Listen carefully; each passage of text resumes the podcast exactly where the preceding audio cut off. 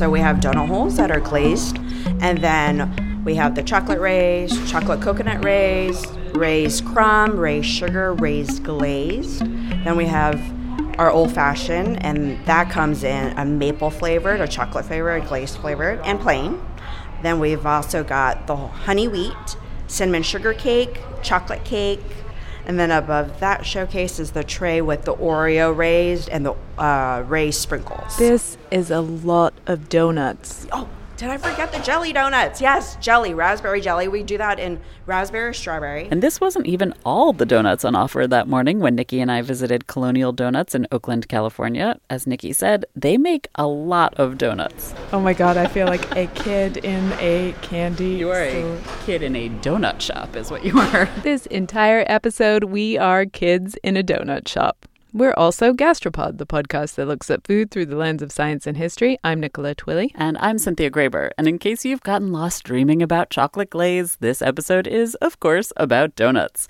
What are donuts and why doesn't the dough come with nuts? How did the donut get its hole? Who first punched that one out?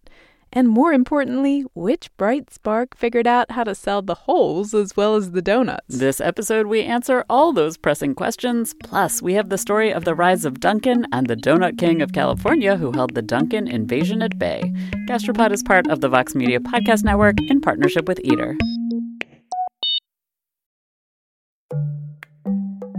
Apple Card is the perfect cashback rewards credit card. You earn up to 3% daily cash on every purchase every day. That's 3% on your favorite purchases at Apple, 2% on all other Apple Card with Apple Pay purchases, and 1% on anything you buy with your titanium Apple Card or virtual card number. Visit apple.co slash card calculator to see how much you can earn. Apple Card issued by Goldman Sachs Bank USA, Salt Lake City branch, subject to credit approval. Terms apply. Hi, I'm Johanna Ferreira, content director at Pop Sugar Juntos. Juntos is all about celebrating Latin culture, pride, our many intersectional identities, and joy. Thanks to support from Prime, there's so much to get into over at Juntos this month. From conversations with the Latin minds behind our favorite new movies and resurrected TV shows, to thoughtful celebrity commentary and exclusive interviews with some of the biggest Latin music artists today. And it doesn't stop there. Get more of the music, movies, and shopping you love on Prime. Whatever you're into, it's on Prime. Visit amazon.com slash prime to get more of whatever you're into from streaming to shopping. And get all of our latest coverage at popsugar.com slash juntos. Con amor, Johanna. So people have been frying dough basically ever since they figured out that they could take some sort of a bread product and drop it into boiling fat. This is Michael Krondl. He wrote a book about donuts called The Donut History, Recipes, and Lore from Boston to Berlin. We have recipes that go back to the Greeks, where they made kind of what you find today called loukoumades. They had different names for them.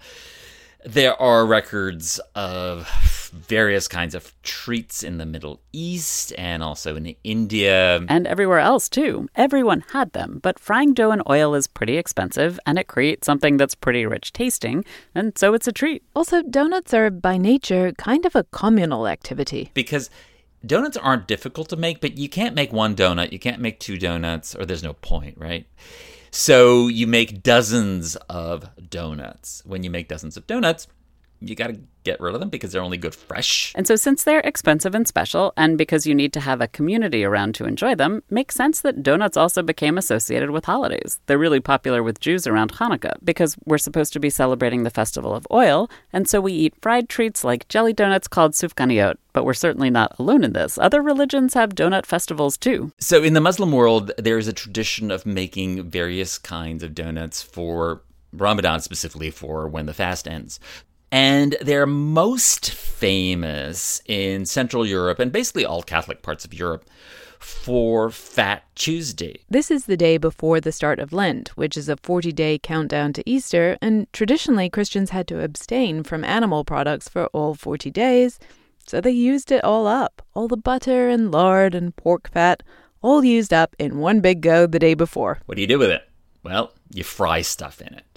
So one of the things that you would do is you would fry donuts, and there are these traditions of uh, making donuts in Germany, in France, in um, Italy. But these fried treats weren't always sweet because sugar was rare and expensive. Michael told us about what seems to be one of the earliest written recipes for what in Germany was called Krapfen. Those are the very, very early donuts. And we don't actually know how they were made. They just tell you to make a Krapfen, the name for donuts in those days, Krapfen dough, and fill it with X. So they assumed that it would be more or less just a enriched bread dough. And so what you put into it, oh, is spinach, apples, and fish and spices, perhaps some innards and spices. I mean, kind of weird, but probably good. It's fried. What's not to love? In any case, many of these fried treats from all sorts of communities around the world ended up, along with their immigrant owners, in America, the eventual home of the donut. So, most likely, the donut is kind of a combination of all of these different multi ethnic roots from different immigrants that came in in the 17th and 18th centuries. Bonnie Miller is a professor of history at the University of Massachusetts, Boston. The one that I think gets the most attention for the history of the donut is the Dutch. Um, they had something called the oliekoek, the oliekoek is translated as oil cakes. The Dutch had settled in New York, or New Amsterdam as it briefly was in the 1600s, and in their dialect, olie was oil and koek was cake, forgive my not great pronunciation. These days, the Dutch called donuts oliebollen, or oily balls, which is super cute. The oliekoek looked like balls back in New Amsterdam, too. They were small, round balls of fried dough that often had almonds, dried fruit, and apples in them. And they are kind of most well known for being the the origins of the donut for the American colonies. Donut is definitely more appealing of a name than oily cake, just from a branding perspective. But I have to imagine this wasn't focus grouped back in the day. So, where did the name donut come from? I don't know if there's a definitive answer, but there are a couple of theories out there. One is that in the, the 17th and 18th centuries, they sometimes put a nut in the middle. So some believe that that's where it got that nut part of the name because obviously it's it's made of soft dough, so the dough plus the nut. That's one theory. The other one has to do with the size. These balls of dough were often about the size of a walnut in a shell, which is about the size of a ping pong ball, maybe a little bigger. And there are recipes that describe how to make these, and sometimes they would describe them as donuts. Sometimes they describe them as pin cushions because they might be cut square. Yes, indeed. The square donut is not a hipster invention.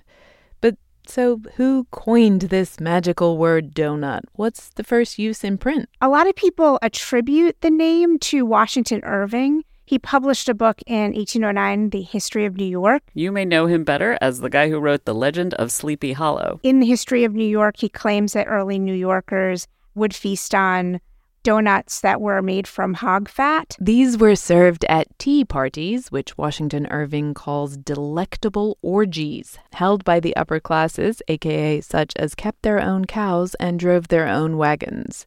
There might be pie, there might be fried pork, but according to Irving, the table was always sure to boast of an enormous dish of balls of sweetened dough fried in hog's fat and called donuts or oliekoek. This feast sounds like a pretty good time, but it turns out that Washington Irving wasn't the first to use the word donut in print. It had already appeared a couple of years earlier. It was published in an 1803 edition of Susanna Carter's The Frugal Housewife or Complete Woman Cook which was a recipe book. It had multiple editions, but the 1803 edition was the first one that actually had a donut recipe. Whatever their origin, the fried donut things came in all kinds of shapes. They came in squares, they came in round blobs, they came in twists, but it seems like among the most popular were these little balls, and they were kind of like an early Clif Bar. And they seem to be popular. They're very much homemade they shoved them into their pockets and kind of like go on hikes. And if you need uh, some quick energy, you pop a few of these into your mouth. There's a Henry David Thoreau in one of his books where he fills his pockets with these donuts and starts walking through New England. Just the ticket to fuel some meditations on landscape and nature and getting away from frivolous things. And that kind of philosophical thinking is all very well, but really, the important question is how did the donut get its hole? The story goes that it's all due to a guy who worked on a boat as a teenager in the mid 1800s. His name was Hanson Gregory.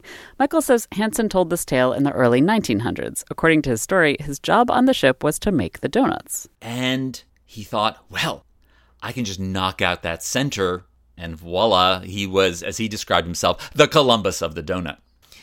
And so Columbus comes home to his mom in Maine and explains to mom how to make a donut. This spreads throughout New England, and the Holy Donut is born. Now, there's so many problems with this. Starting with problem number one from my perspective, which is a hole means there's less donut. So, why's that a good thing? Why would you even want to do it? Well, it turns out that the original donuts were leavened with yeast, but in the 1800s, baking powder was invented. That meant the donuts rose much more quickly, which is great. But here's the problem if you drop a little, uh, like a donut hole equivalent, right, into the fat, it'll cook up fine. But if you do anything a little bit bigger, because there's so much sugar in the dough. The outside will burn before the inside cooks through. And so somebody along the way discovered that, hey, we got this big thing, the inside isn't cooking through. What do we do?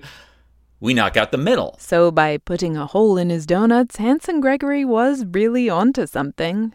But the other problem is that he wasn't the first. Other people had put a hole in a donut before young Hanson. And just exactly when this happened is a little bit unclear because there are versions of holy donuts, for example, in North Africa that go way, way, way back. But in America, recipes for donuts with holes in the middle showed up a couple of years before Hanson's claimed seafaring Columbus donut discovery. So while maybe he did knock out the donut centers while he was on the boat, there's basically almost a 0% chance that he actually invented the ring shaped donut. Hanson or no, these newfangled baking powder leavened cakey rings caught on. For one, because they're super quick to make. And weirdly, they seem to have been particularly popular around New England and also New York. Other places in America did make them, but often the treats were referred to in cookbooks as New England donuts, though frankly, nobody really knows why. Maybe we just had the nation's most intense sweet tooth at the time. So by the end of the 1800s, donuts have a hole. They're like the donuts we know and love today, but they were still sort of seen as a regional treat. They're kind of niche. Then the First World War comes around. And one of the things that happens in the First World War is that, of course, you've got the military, but then you need support staff. And it wasn't professionalized at that point. So, for example, the medical issues were dealt with by the Red Cross. And another group that came in for reasons of um, morale, I guess you could say, was the Salvation Army. The people who worked for the Salvation Army in World War I were mostly women, and they were sent over to Europe to help keep up the spirits of the boys from back home. The funny part is that they were called doughboys, though it had nothing to do with the fact that they were consuming donuts. It actually had to do with the fact that they were eating dumplings back in the Civil War that they were called doughboys. Um, but the doughboys were eating lots of donuts. Because donuts, specifically donuts made by young ladies, was how the Salvation Army ended up trying to boost morale, which really needed to be boosted because conditions on the Western Front were horrific. They're waist deep in mud. They're being shelled and killed and maimed left, right, and center. So, something to remind them of home. And so, the first thing that the Salvation Army young women did was they tried to make pies. The problem with a pie is you need apples, you need an oven, and you need the sugar and the dough and all that sort of thing, of course. And you're trying to do this with the bombs falling on you and the rain pouring down and you name it. It turned out it was just incredibly difficult to do. One of the women with the Salvation Army, named Helen Purviance, she came up with the idea that instead of focusing on pies, they'd branch out into donuts. Because all you need for donuts is a little bit of dough. You need some fat, a bit of sugar. That's about it. And you can make them quickly. When they're freshly made, even the worst possible donuts actually taste pretty good. And donuts did the trick in terms of comfort and morale. In fact, soldiers got really attached to and emotional about the Salvation Army donuts. Don't forget the Salvation Army. Always remember my donut girl. She brought them donuts and coffee. When a donut truck got stuck in mud in no man's land, it was national news back home. And these are supposed to be the donuts that were be- going to be delivered for Easter. And it was so notable that the New York Times, which in those days came out with several editions, would have in the morning edition, okay, this is what's going on with the donut truck. Evening edition, this is what's going on with the donut truck. Morning edition, this is what's going on with the donut truck. The Germans bombed for days. The Americans sent out a mission to try to rescue their donut truck, but they couldn't get there in time. The truck and its delicious contents were blown to bits to the great dismay of American soldiers and the American public. Frankly, it's a miracle we ended up winning the war after a blow like that. But the point is, donuts had become beloved by Americans from all across the country. They were a symbol of all things good and American. At around the same time as donuts were claiming their place in American hearts, an immigrant from Bulgaria named Adolf Levitt put his mind to solving the problem of how to get more donuts more quickly into American stomachs. So, what Adolf Levitt did is he hired an engineer and he created an automated donut machine. And this was the inflection point. I mean, he started to hawk this machine to every bakery he could. And as a result, he vastly increased the consumption of donuts across New York City originally, and then it started to spread to other cities as well. So he uh, eventually uh, founds a corporation called the Donut Corporation of America, and very much like today, inkjet printers are more or less given away, but where they get you is with the ink, right? So that you buy the inkjet printer for a few bucks, and then the ink costs you thousands of dollars over the life of the inkjet printer. So he does somewhat the same thing. He makes these gadgets for making donuts, but you have to use his mix. And it's with this mix that he makes huge amounts of money. Levitt was not a modest mouse, and he called his contraption the, quote, wonderful, almost human donut machine. He rented a storefront on Times Square and set up the wonderful, almost human donut machine in the window so he could stop traffic with the spectacle. Levitt was also the one who made our current lives more complicated by trying to change the spelling of the treat. He put out a press release in 1920 that promoted donut spelled D O N U T instead of D O U G H N U T so that it could be easily spelled and pronounced everywhere in the world. He wanted there to be no obstacle to donuts' world dominance. And he also did all sorts of fun things to promote donuts, including Donut Queen beauty pageants, which you have to see the photos to believe. We're putting those in our supporters newsletter, which you can get by supporting the show, gastropod.com slash support. And Levitt was savvy enough to provide his schmancy donut making machines to the Red Cross during World War II to make sure the boys always had their donuts. Of course, he didn't provide the mix for free. He made some bucks off the U.S. Army for that. All of this means that by the end of World War II, the donut was poised to take over the universe, starting with Quincy, Massachusetts. The story of Dunkin' coming up after the break. Apple Card is the perfect cashback rewards credit card. You earn up to 3% daily cash on every purchase every day. That's 3% on your favorite purchases at Apple, 2% on all other Apple Card with Apple Pay purchases, and 1% on anything you buy with your titanium Apple Card or virtual card number.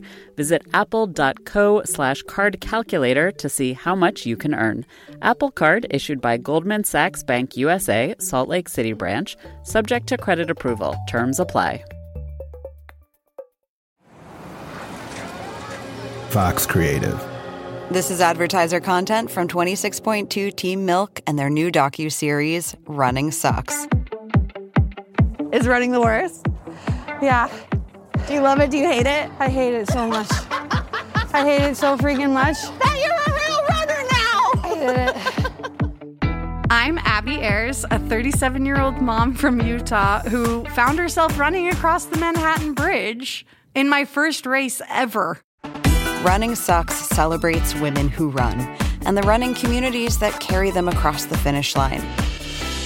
Running helped me in so many ways postpartum. It really is about taking my power back and proving myself wrong. For every person like you, I'm telling you you belong, and I'm telling you you can do it. I never thought the words would leave my mouth, but yes, I'm planning on running a marathon. I can't even say it without laughing, because, like, who would have thought? Watch Running Sucks at runningsuckstheseries.com and learn more about how Team Milk is helping women runners across the country conquer their next course.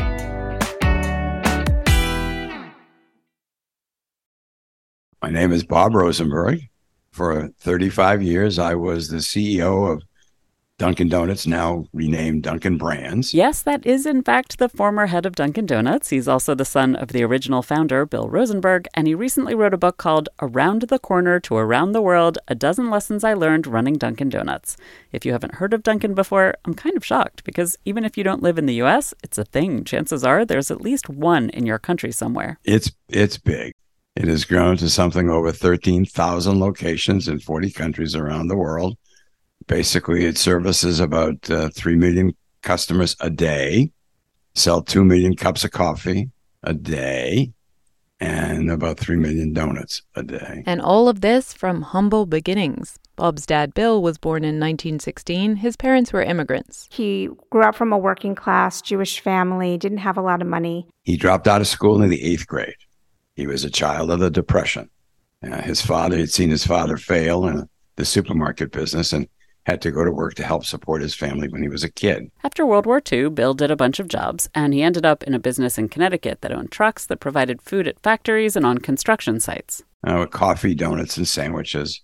And he brought that business back to Boston and started a similar business in Boston and grew that business from 1945 to 46 to about 1948, 49, very successfully. Donuts were certainly more popular than ever after World War II. But although business was good, it soon faced an existential threat. In the years uh, after the war, there was the invention of vending machines.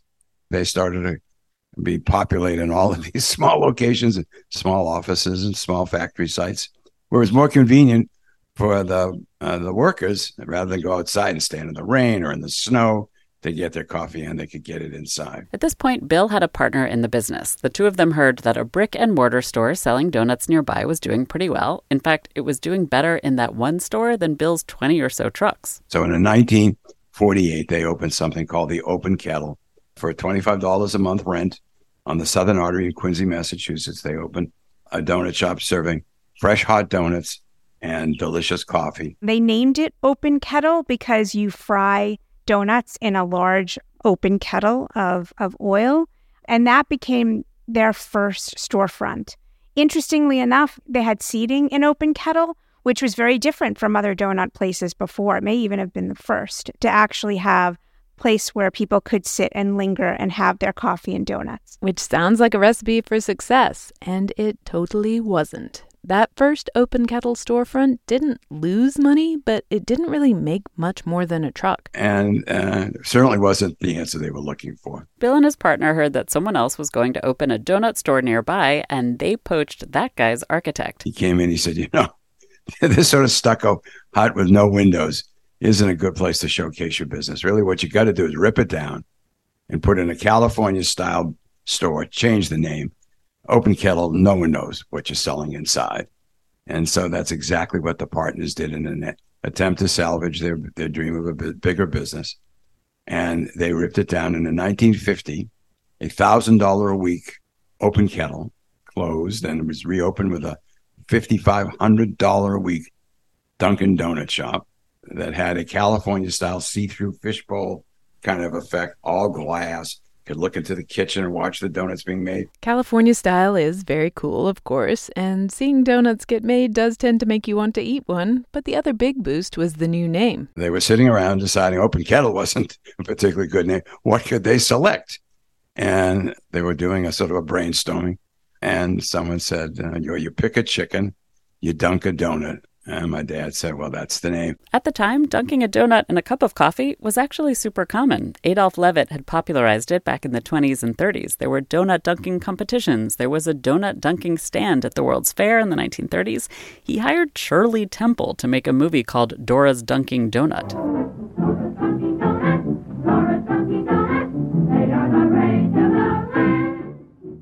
One of the most bananas stunts Levitt pulled was hiring a guy called Alvin Shipwreck Kelly, who was apparently a famous flagpole sitter, which is a thing people used to do in the 1920s as a test of endurance. Alvin dunked and ate 13 donuts while doing a headstand on a plank that was hanging over the edge of the 54th story of a building in New York City. Rather him than me. There were comedy bits about Dunkin' Donuts, and even the movie star Clark Gable got in on the act. In the movie It Happened One Night, Clark Gable's character, a reporter, teaches an heiress how to appropriately dunk a donut. Oh, now don't you start telling me I shouldn't dunk. Of course you shouldn't. You don't know how to do it. Dunking's an art. Don't let it soak so long. A dip and flop into your mouth. You let it hang there too long, it gets soft and fall off. It's all a matter of timing. Oh, I'll write a book about it. Thanks, Professor. Hmm. Show you. Twenty millions and you don't know how to dunk. Dunking was such a big deal in those days that the brand new Dunkin' Donuts even made a special donut with a handle to help dunkers dunk more elegantly. That wasn't the only special aspect of their donuts. The other was the shocking amount of variety that you could find in this new, light filled modern donut shop. At the time, most of their competitors only had a few options you know, glazed, chocolate, cake, whatever. Howard Johnson was an important inspiration for Bill Rosenberg. And Bill Rosenberg saw that Howard Johnson's offered 28 flavors of ice cream, and that kind of inspired him towards having as big a variety as possible. And Bill Rosenberg was a visionary. I mean, he always took everything to the extreme. So he decided that he wanted to have 52 flavors of donuts. Initially, his thought was they would have one new one per week. And for the first couple decades, they offered 52 varieties of donuts. All these good ideas added up to a magic formula. Dunkin' Donuts took off. But Bob says it was also a little bit of being in the right place at the right time. It, I would call it trends aligned. There were massive changes. Uh, the highway system came into existence then under the Eisenhower administration. People started to take to the suburbs. Women, because of the Second World War, had entered the workforce and out of economic necessity or out of desire to be able to add additional income, the growth in women away from home, uh, working away from, from home, and food away from home started to take effect. And this was sort of the tailwind, the trailing wind that built this whole industry. There's one other thing that made these new donut shops succeed, and it's that they were open super early in the morning. They were kind of the only ones. There were no real breakfast places open in those days other than McDonald's, which I don't think started to serve breakfast until the mid 70s. So if you were on the way to work and you needed you know, a pick me up and a start to your day. There was a few options. This also explains why cops became so associated with donuts. Cops are out on patrol at all hours, and if they wanted to stop for a quick coffee and a snack to go, they didn't have a lot of other options. And so it's not really surprising that Dunkin' became a huge success. They started to grow and open new stores. But the reality is, it was their business model more than it was their menu that made them so successful and their business model had to do with franchising. In case you haven't spent a lot of time thinking about it or heard our episode on McDonald's, just a quick reminder that franchising is when you basically sell the name and recipe for success to other folks who kind of independently run each store. And post World War II, was the era of these new fast food chains that were arising and the role of franchising being really key for that. Bill Rosenberg founds the International Franchising Association in 1959, so he was a leader in the industry. By the 60s, everything was going great for Dunkin'. But remember, Bill was an eighth grade dropout. He'd obviously learned a ton on the job and had been super successful, but he didn't feel like he had what it took to keep that growth going. So even though he was only 47, he stepped down. In 1963, Bill Rosenberg passes the torch to his son, Bob Rosenberg, who begins to be CEO. And Bob Rosenberg, at the time, he's fresh out of Harvard Business School. And uh, I was green. I was 25 years old. Bob was young, but he started off strong, and he had a series of quick successes that grew the business. One of the secrets to his success was great advertising campaigns. And if you were in the US in the 70s and 80s, one of these campaigns will likely be stuck in your head forever. Time to make the donuts. We hired a guy by the name of Michael Vale to be Fred the donut maker to show the competitive advantage of our product being made fresh every four hours. Time to make the donut. The donut. It isn't easy owning a Dunkin' Donuts. Time to make the donut. Because unlike most supermarkets, we make our donuts fresh day and night. But the guys who make supermarket donuts are still in bed. Side note Dunkin' typically doesn't make their donuts fresh in store anymore. They haven't for several decades now. Streamlining donut production is part of how they continue to grow. They also don't make that special donut with the handle for dunking anymore, sadly. It lasted up until 2003. It was finally discontinued because it was a tremendous hassle for the bakers because they couldn't automate the making of the Dunkin' Donut because of the handle. But it wasn't all streamlining. They added new things too. There's one product in particular that helped them grow even bigger, and it's probably the most common way I ate donuts as a kid the munchkin, the donut hole. At one point, though, that was a special once a year treat. We would pick up the centers at Halloween time and we'd put them on the on a sheet, a screen, and fry them and put them in the little cellophane bags that and then hang them on little holders like you would get in most convenience stores where you would buy potato chips or something like that. But it was only at Halloween and they were sold in only three varieties of cake product. There was plain, cinnamon, and sugar. And uh, it was only a seasonal product. And then in 1972, which was a tough time for Dunkin' and for business generally, Bob got a call from one of his franchise owners in Connecticut. This guy was also called Bob. He said, Edna, my wife, has found a way to sell these donut holes and we're doing gangbuster business. So I said, No, no, you you know, we used to sell these little things. They never work. He said, No, you have to understand. Edna has developed a different cutter. It's much bigger. And she's doing yeast donuts as well as cake. She's filling them, she's frosting them, she's uh, doing all kinds of things, piling the high in the front case. And our business is up something like 20%. Well, 20% increase in business. Certainly my ears perked up. So, of course, Bob got himself down to Connecticut, and sure enough, those donut holes looked great and were selling like hotcakes. Bob's smart enough to steal a good idea when he sees one, so he made it a national thing, and they called the new invention Munchkins after the Wizard of Oz. People kept telling my mother I looked like a munchkin. well, this is what a munchkin looks like. They have them down at Dunkin' Donuts in quite a few flavors. Like Tingly Jelly and Cheery Chocolate, Tingly Crunch and Dunkin', the Magic Munchkin. and it really was a s- real salvation, a real important Im- impact in the 1972 life uh, during the oil, oil embargo and gas rationing time. Our sales again were up about 12 or 15 percent with the introduction of Munchkins. So at this point, it seems like there's no stopping Dunkin'.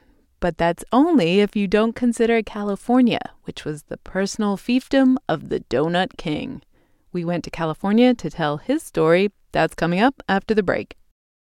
Mom deserves the best, and there's no better place to shop for Mother's Day than Whole Foods Market. They're your destination for unbeatable savings, from premium gifts to show-stopping flowers and irresistible desserts. Start by saving 33% with Prime on all body care and candles. Then get a 15-stem bunch of tulips for just $9.99 each with Prime. Round out Mom's menu with festive rosé, irresistible berry chantilly cake, and more special treats. Come celebrate Mother's Day at Whole Foods Market.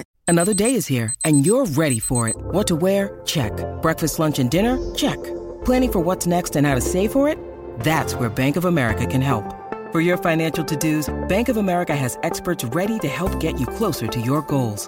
Get started at one of our local financial centers or 24-7 in our mobile banking app. Find a location near you at bankofamerica.com slash talk to us. What would you like the power to do? Mobile banking requires downloading the app and is only available for select devices. Message and data rates may apply. Bank of America and a member FDIC. My name is Ping Yamamoto, and we're at Colonial Donuts here in Oakland on Lakeshore Avenue, 3318 Lakeshore. Ping's parents owned this very donut store for nearly 40 years. Nikki and I visited early one Friday morning, and it was, of course, time to make the donuts. The dough, we already mix it. Right now, we put over here, we're gonna drop it. You see that? How long are they in there? Uh, this one I put for three minutes. And what are you using to move them around? This one is they're called chopstick like that. Just flip it. so this one I put for three minutes, and then wait for three minutes. Yeah. There is definitely an art to making donuts, shaping them, flipping them, keeping the oil at exactly the right temperature. But although you can make unlimited varieties by switching up the flavors and toppings, Bob told us basically there's just three mixes, three different recipes that are used as the basis for all the different donuts. There is a cake mix, which is leavened by baking soda, which is very cakey, made of soft wheat. There is a yeast product that's leavened by yeast, and that makes the rings that you see, the fluffy rings. And then there's a, a cruller mix, which is nothing more than a popover fried which is what a French cruller is. It's it's got eggs and flour. At Colonial, they riff off those basic recipes and make around 50 different varieties. Ping would have handed us as many as we wanted to try, but there's only so many donuts a person can eat at any one time. We had to be a little choosy. We need to try a cruller. We need to try a raised. Maybe an ube cake? Yeah, can I we think we should ube try an ube cake. I know. There, it's decisions. So many decisions. We basically kind of gave up and ended up with eight donuts, which was really too many for two people. But we suffer for our art. We started with the donut of my childhood and the one I always think of as my favorite, which was a yeasted donut with a chocolate glaze. Oh yeah, this is my this is my typical donut. Mm, it's still my favorite donut so far. I like the chewiness, I like the airiness, I like the chocolate glaze on it. Listen, this is a very good version of a classic donut. I just it was too light and fluffy for me. Then we moved on to one that is apparently very traditional but was new to me, a buttermilk cake donut. This is a much more substantial and dense. Yes, it is. It is cake like.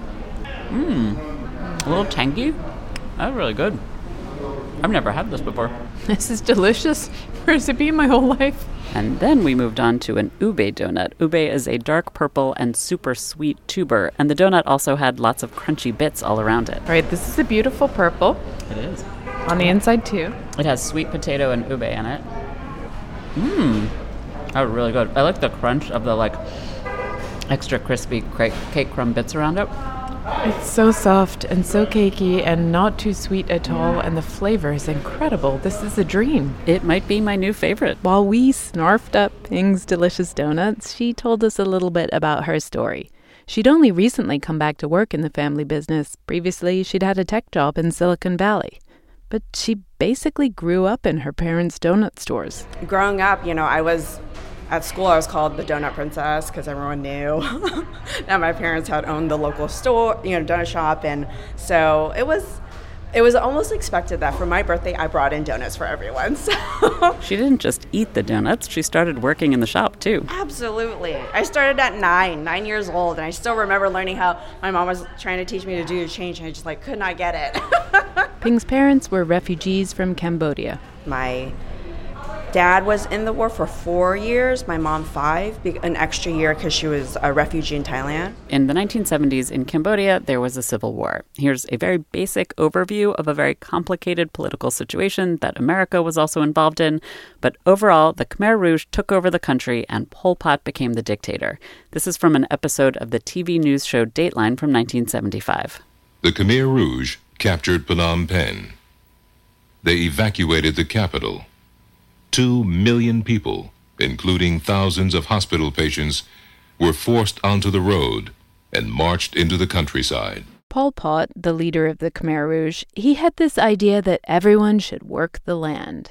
Intellectuals or people with Western connections were mostly executed, and families were sent out to the fields, where they were split up, with kids as young as six taken away from their parents. Estimates are that between one and a half and three million people died during this time, and those who could get out got out. About 150,000 Cambodians came to the U.S. And my aunt, who was already in the States, she um, ventured to California because she heard that there was a lot of, you know, donut businesses that are making money and you know that's the american dream right? They want to own something and you know have some something to do that you know it's hardworking but something that they can do. Turns out, this is a story you can hear about donut shops all over California. Yeah, so my family, both sides of my family are Cambodian refugees.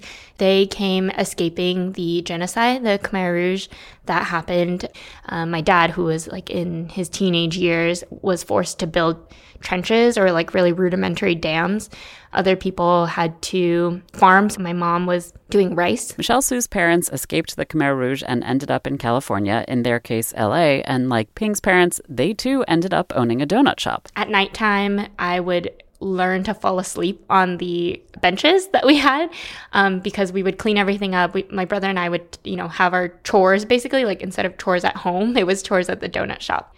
We also had weddings for family weddings when those ended, we still had to go back to the donut shop. And so instead of, you know, returning home, we would have to run in our like wedding dress, guest dressed attire to close up. Donuts were life for Michelle. Her uncles and her whole family, they pretty much all owned donut shops and were in the donut business. And I had no idea. Like, I knew the circle that I lived in in Southern California as family. And so I just thought it was like a funny coincidence that so many of my family members own these donut shops. But I had no idea that it was a true community of people. And that's beyond just the family members that I know, but rather a whole community of immigrants that had found a way to to start a life in a country like this where it's undoubtedly difficult to find a way through without a lot of education or opportunities to have education. One thing they could do was own a donut shop. Turns out that today, 90% of all the independent donut shops in California are owned by Cambodian refugees. And that's because of one guy, Ted Ngoy, the donut king of California. He got out of Cambodia just before the Khmer Rouge took over, and he was a refugee in Southern California where he was working at a gas station. I remember it was a slow night, about midnight, and there's no traffic. I you run real fast, come to this window right here. I say, lady, I would like to buy some donut. Say, okay, I sell you uh, a dozen donut. I fall in love with donut from that moment that I have a bite. This is Ted himself, the Donut King, from a documentary about his life called, you guessed it, The Donut King. So I asked, lady, if uh, I can say up to $3,000, do you think I can open a donut shop like this? And she said, no, don't open your own donut shop. Just go to learn from Winchell. Winchell's is still a big donut chain in California, and Ted took the lady's advice. He completed their three month training program. He took over a Winchell's shop in Orange County, and he and his wife Christy worked and worked and saved and saved. For one, they didn't hire anybody, they just did everything themselves. Cutting down on payroll meant that soon they'd saved up enough money to buy their own donut shop, which they named Christy's. They were still running the Winchells, and then they kept buying more and more donut shops until they owned 25 of them. Ted and Christy were some of the earliest refugees from Cambodia to arrive in the U.S. To get out of the camps, you had to have a sponsor, and so Ted started to sponsor other families. And because he was so successful, lots of his fellow Cambodian immigrants came to him to figure out how to also be successful in America, and he showed them all the way of the donut. Me and Christy, we talk among ourselves. Then we kind of create leasing program. One store, after overhead, we make seven thousand net. I lease out for three thousand. Let family make four thousand. I only see it to Cambodian American. One Cambodian family then taught another and another, like how Ping's aunt heard about it and then told her parents. All the Cambodian refugees learned they could make a living and a life in California by owning a donut shop. And so you'll see a lot of donut shops that are independently owned, but are connected one way or another, either through uh, relatives or community, just, you know, family and friends. When you come to a, a country that without an education and you can work hard and still make a living, I think it's it's something that they're like, hey, we can do this. And they did. And because there were so many of them and they worked so hard and kept payroll so low by putting their entire families to work, these Cambodian American indie donut shops were able to hold even the mighty Dunkin' Donuts at bay. Dunkin' had to make at least 50000 a month for survive. And Cambodian Donut Shop make 10000 they can survive. and I didn't have enough ad dollars at the time to have national advertising. So as a result of that, pretty much stayed away. Tried a couple of abortive attempts, but basically I stayed away from the West Coast and was not particularly successful in the few forays I had. While Cambodian immigrants claimed the West Coast donut scene, Bob worked with plenty of immigrants in Dunkin's markets.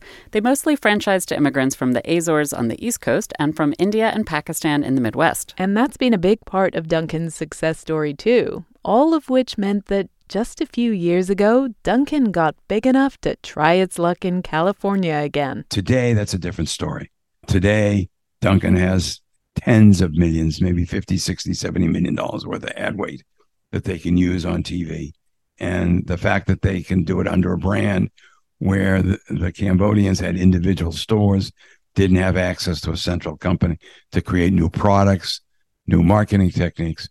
Uh, they're now, I think, very successfully embarking on developing the West Coast. Since 2014, Los Angeles and San Francisco each have a handful of Dunkin' stores, and the brand has big expansion plans. But even still, this is not a tale of Goliath crushing David. Dunkin' has come to California, but the Cambodian independents have stayed, and now there's just more donuts to go around. In the documentary about Ted, there's an incredible stat that in the US, there's about one donut shop for every 30,000 people on average. In LA, we've got one shop for every 7,000. A similar kind of donut war played out when the chain Krispy Kreme started leaving its stronghold in the Southeast and attempting to encroach on Dunkin's territory. We'll tell you about that in our special supporters newsletter. Needless to say, it ends with more donuts all around. Even the more recent hipster donut and cronut trends all they've done is keep increasing the overall donut pie, so to speak. And to be honest, Dunkin' Donuts doesn't mind all this donut competition because these days they've actually officially changed their name to Dunkin'. It's honestly more about the coffee today than the donuts. The, the business has, has migrated and changed over the years.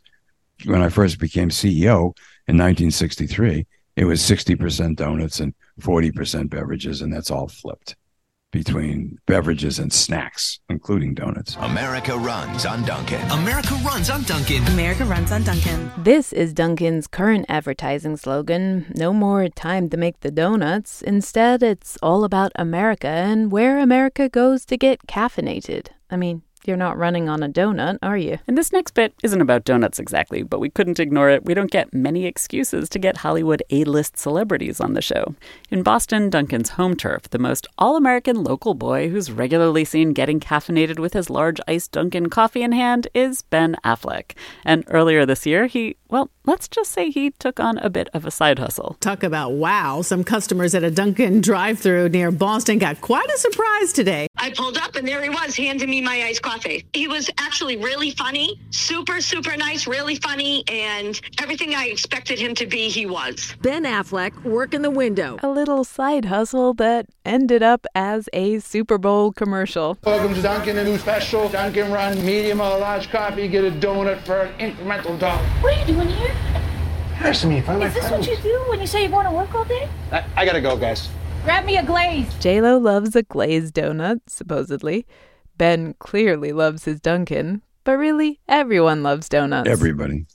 All age groups, all, all socioeconomic. Everyone around the world, too. As we've said, almost every culture has some sort of fried donutty type food. But really, the donuts we know and love were invented and perfected here. They've become kind of quintessentially American. In Europe, donuts were a special occasion treat. You would have them on special holidays a few times a year. Here they became every day. And one of the things about American food is abundance and ubiquity. So that these special occasion foods are something that you can have day in and day out for, in the case of donuts, breakfast, lunch, and dinner.